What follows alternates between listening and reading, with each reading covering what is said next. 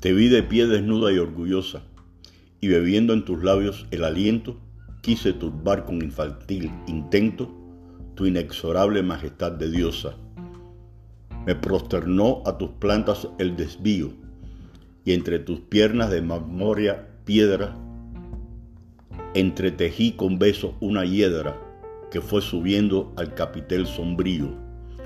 Suspiró tu mutismo brevemente cuando el sed del vértigo ascendente precipité el final de mi delirio, y del placer al huracán tremendo se doblegó tu cuerpo como un lirio, y sucumbió tu majestad gimiendo.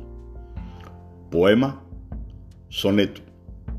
Autor, Rubén Martínez Villena, destacado intelectual, escritor y revolucionario cubano que vivió entre 1899 y 1934.